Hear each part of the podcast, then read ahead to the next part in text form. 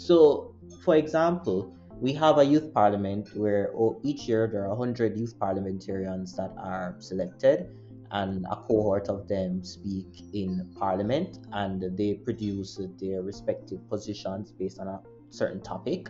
And what becomes of these positions? I cannot think of five suggestions that have been made in the last three youth parliaments that have been implemented by respective government programs Welcome to another episode of Checkmate, a political podcast from Tenement Yard Media. You can follow us on Twitter at Tenement Yard underscore, and you can visit our website at www.tenementyardmedia.com. I'm the host for this episode, and my name is Paige. And in this episode, I'll be speaking with David Salmon, and we will be talking about the failure of youth programs in Jamaica. David is currently pursuing a BSc in Public Policy and Management at the University of the West Indies, Mona.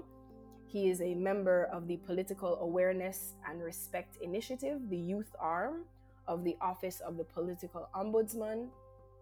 He's the commissioner at the Early Childhood Education Commission, a columnist at the Gleaner Company, and the 2020 Prime Minister of the National Youth Parliament. Thank you for joining me, David. And thank you for having me, Paige. All right, can you just start quickly about by telling our listeners about the reason behind writing this op-ed? The op-ed, by the way, for our listeners, will be linked below. All right. So what I had noticed over the years is that we have in Jamaica have consistently provided opportunities for young persons to be a part of youth led organizations. But despite uh, that uh, increase in youth engagement, we still see where the 2020 Youth Development Index put on uh, that was organized by the Commonwealth had indicated that our scores in civic participation has fallen. So the opinion piece was really investigating what are some of the reasons why, despite these plethora of different organizations, we still see a decline in that score for youth participation. Mm-hmm. Oh, thank you. And I, I, I read the article. I, I thought the reasonings that you gave were very much on point, um, and have been things that young people in this country have been talking about for, for a very, very long time. You brought up the Youth Development Index. Can you expound on the 2020 Youth Development Index and Jamaica's place on the index? Well, the Youth Development Index is a report that is published by the Commonwealth. And what it does is it's built around six domains education, employment and opportunity, political and civic participation, equality and inclusion, peace and security, and health and well being and it produces a composite score of all countries in the world based on how they perform in these respective uh, areas or domains. Uh, what this score had illustrated is that Jamaica has experienced a decline overall in youth development, and mind you, this is this was this took place before the COVID nineteen pandemic. Why it is very uh, worrying of a sign to see is that previously, in the, when the report was published in 2016, Jamaica was actually commended for its uh, position in the score. So we see where there has been a significant follow fall up.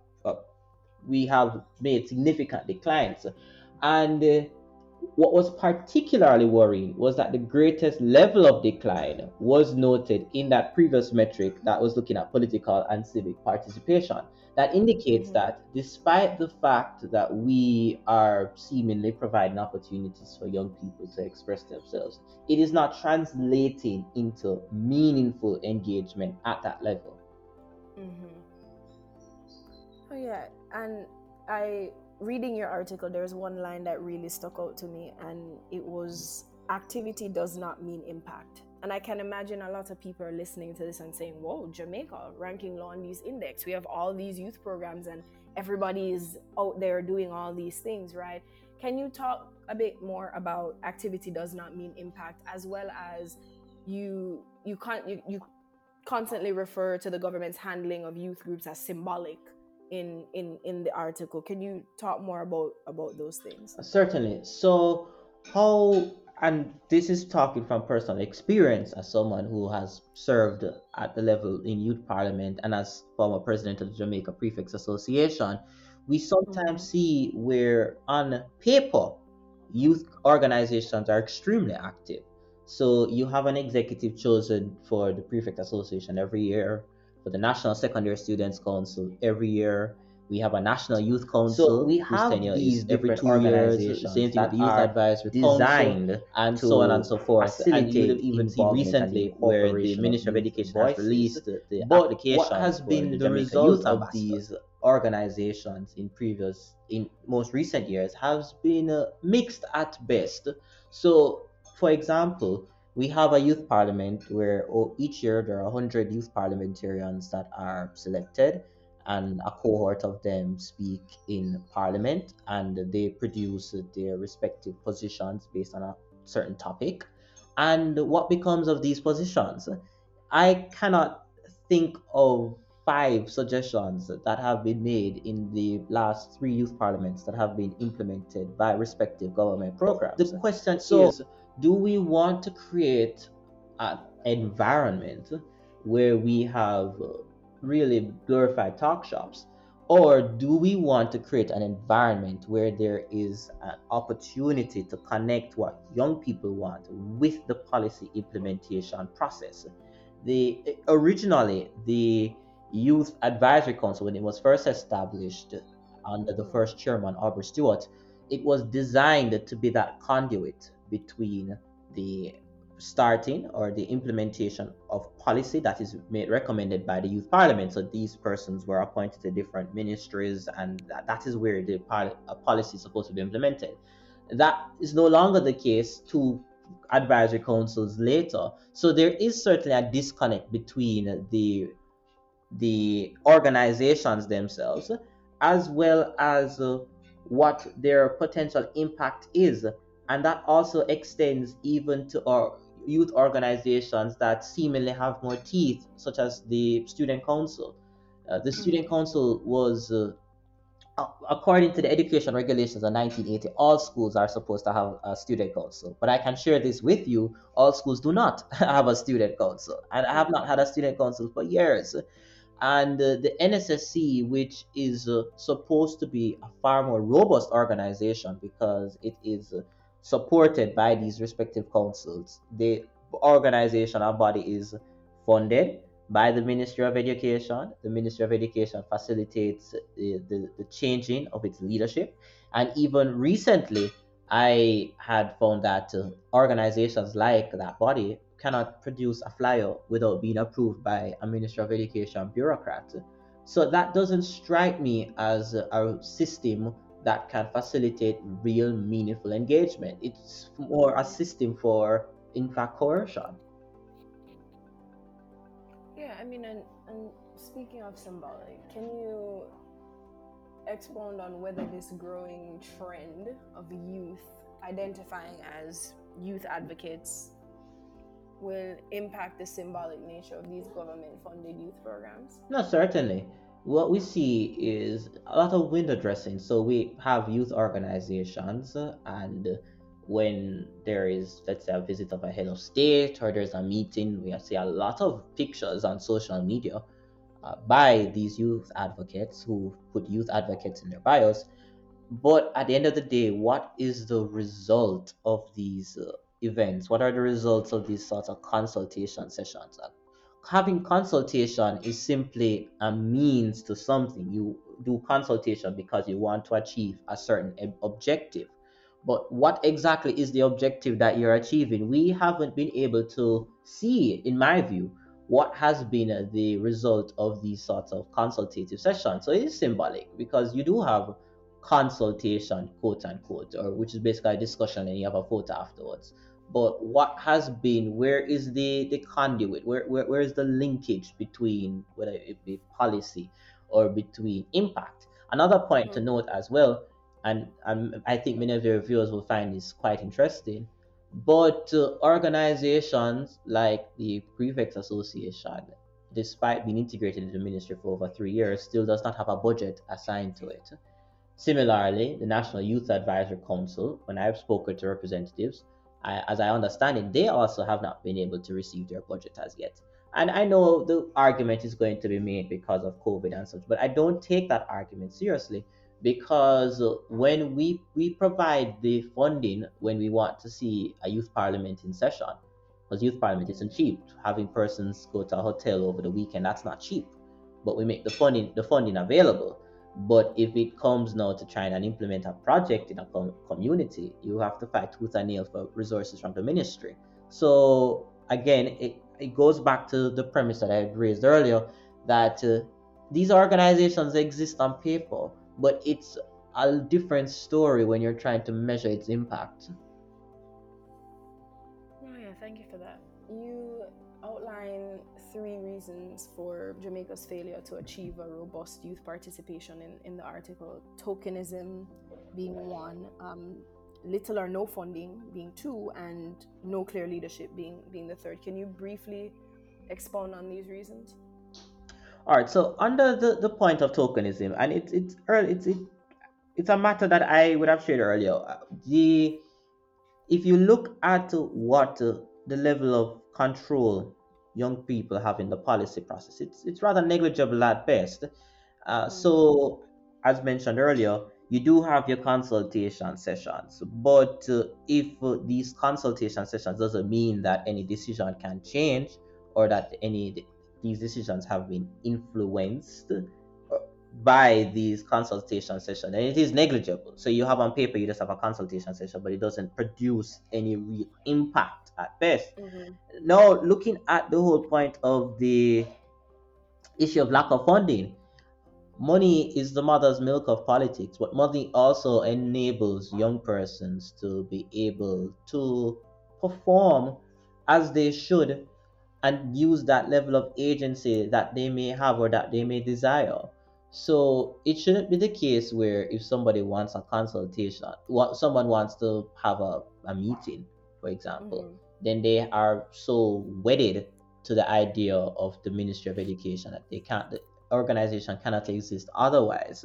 That doesn't produce the opportunity for robust participation because what happens is that if, for example, there are any shortfalls in a, in a budget, it could be very easy to simply go out and cut a youth organization so it doesn't produce that level of security that you may want because what really happens is that these organizations become beholden to the ministry and it becomes beholden to the uh, personality or the priorities of the respective minister. And it's not to say that I'm seeing a case where I believe any youth organization is going to be shelled anytime soon. Certainly not. And certainly our current education minister has demonstrated a certain interest in youth development. But uh, we cannot plan with the hope that this sort of culture will remain because two, three ministers down the line, there may not be a focus on youth development or youth led organizations, and they could easily be cut because they're based on funding from the ministry. And to the point now, with the, the absence of clear leadership, this is a, a matter that is uh, indicative of the political directorate, but also on uh, the bureaucracy as well. So you would have seen in the article, we're just going to talk with the political directorate. There have been three portfolio ministers in the past four years, three state ministers in the past four years, as now there is no state minister that is able to provide that level of, of, of support at that level. And what this happens is that it puts pressure on our portfolio minister now to look at the, the whole education sector, which is very expansive as is, and then also prioritizing time for, for youth. Something is going to get neglected along the way. Uh, but it also is problematic because each minister has their own priorities, as previously mentioned, and their own specific modus operandi of doing things. So when you're constantly changing them for whatever reason, it's uh, you don't get continuity as you would want because of the different priorities of the respective ministers.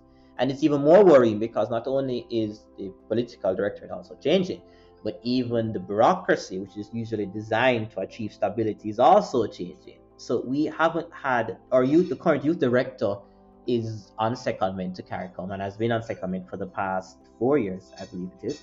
And now we see where you have had three youth directors, acting youth directors, uh, after that point. So you have the same issue that is here where you are constantly having a change in policy, a change in priorities, and that that doesn't bode well for leadership, which is really what is needed at this level.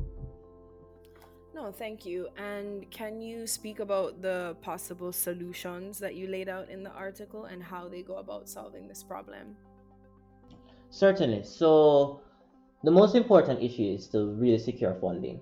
And uh, that can be done whether it be through public private partnerships, as that is something that I think we should seriously look into, or working with other, other groups to support these programs. So, for example, if you're looking at wanting to support students, you have a number of organizations, whether it be the Association of Principals and Vice Principals, Jamaica Association of Principals of Secondary Schools, they could also provide support as well. But it's also important that these organizations are empowered to seek funding, which starts with them having a bank account where they can receive funding so that they can also manage their own affairs as well. Uh, so that structural change is needed, but also looking at other organizations to engage with is also useful. Then, under the point of uh, leadership, we do we need to have a senior director in place that is able to oversee the sector.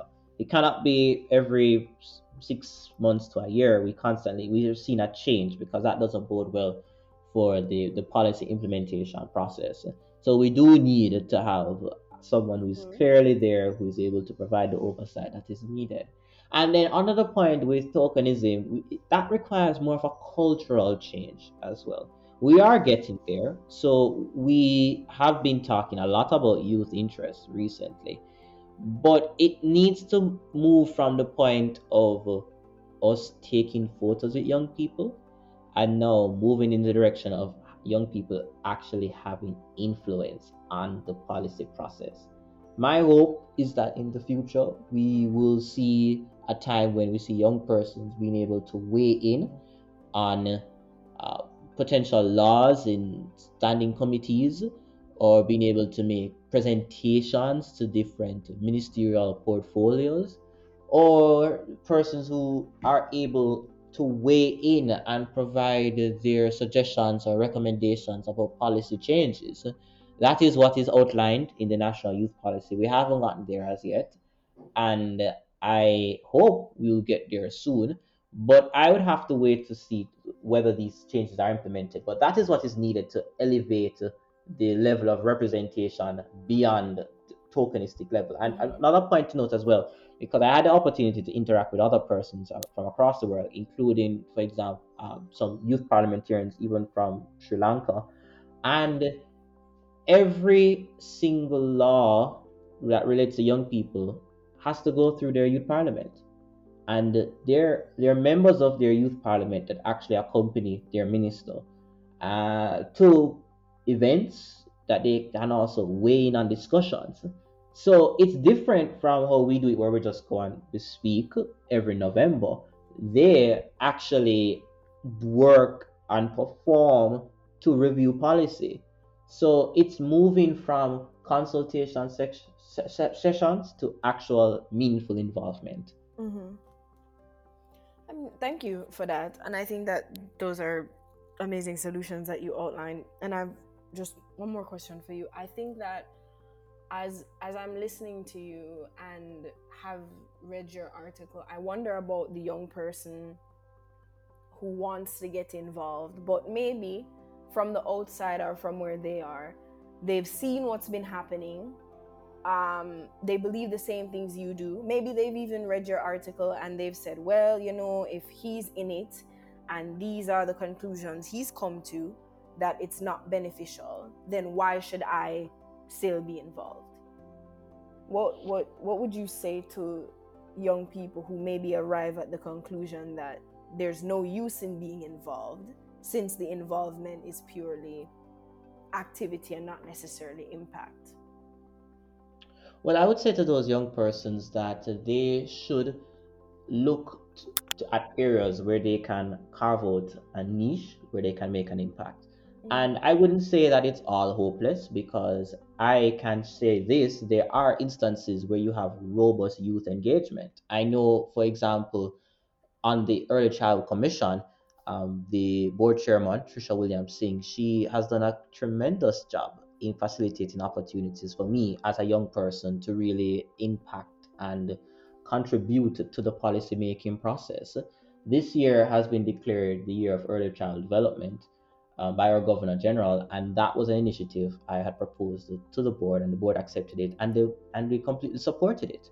So there are opportunities where young persons can involve. I can recall quite vividly, even a few years ago, when we had Minister Terrelonge, who was the state minister, and he would ensure that there were represented representatives from the different groups. So there were groups who were able to sit on the Youth Month Planning Committee, the Prime Minister Youth Award Committee. Mm-hmm. So I wouldn't say it's all hopeless, certainly not. There are great examples of people who have been facilitating that opportunity.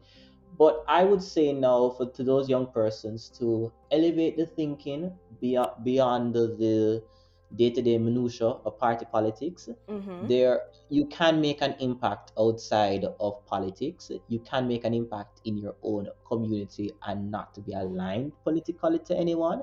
And you can also make an impact despite being aligned to, to a political party. So it's up to them to determine what areas they're going to focus on what is their niche what is the impact that they want and then move accordingly. So don't think of it as a way where you must be beholden to anybody's interest. You should look at the situation, assess the situation, and then work accordingly as to how to improve that situation. Thank you for that. And well, finally, you are the executive director of the new Jamaica Foundation. Can you tell our listeners about the foundation and the work that you and your team are doing? Certainly. So the New Jamaica Foundation is really an organization designed to provide opportunities for young persons and promote their development. And over the years, we have done initiatives, whether it be donating 1,350 books at the start of the pandemic to uh, institutions in the eastern end of the island, for example, in St. Thomas and Portland, such as Seaforth High School, Robert Lightbourne High School, we are currently in the process of planning our CSEC and CAPE marathon workshops. That mm. is to start next week. We have had over, I believe it is over a thousand persons who have signed up so far. So that is also something that is very helpful, very positive. And prior to the pandemic, we'd have also facilitated opportunities for young persons to submit their articles to the paper, or they may have opportunities to meet with the different representatives so to be able to get that experience nationally. So that's just uh, a small synopsis of some of the work that we do. Uh, i would encourage persons to check out our social media pages new ja underscore foundation and i'll be excited to work with any person who is interested. Thank you. Thank you so much. Thank you for your time um, the work you've been doing. And most of all actually thank you for your optimism. I think you've given me new insights this morning Certain, and, and thank you for having me. Thank you. This has been another episode of Checkmate, the political podcast by Tenement Yard Media. Don't forget to check us out on social media at Tenement Yard underscore and on our website at www.tenementyardmedia.com. And don't forget to share the podcast with a friend. You've just listened to Checkmate, a political podcast from Tenement Yard Media. We'd love your support to keep the show going. For as little as a dollar monthly on our Patreon at patreon.com slash tenementyardmedia, you can become a tenant and support us as we educate more people about West Indian politics, history, and sociology. That's patreon.com slash tenementyardmedia to pledge your monthly support or tenementyardmedia.com to make a one-time donation of your choice.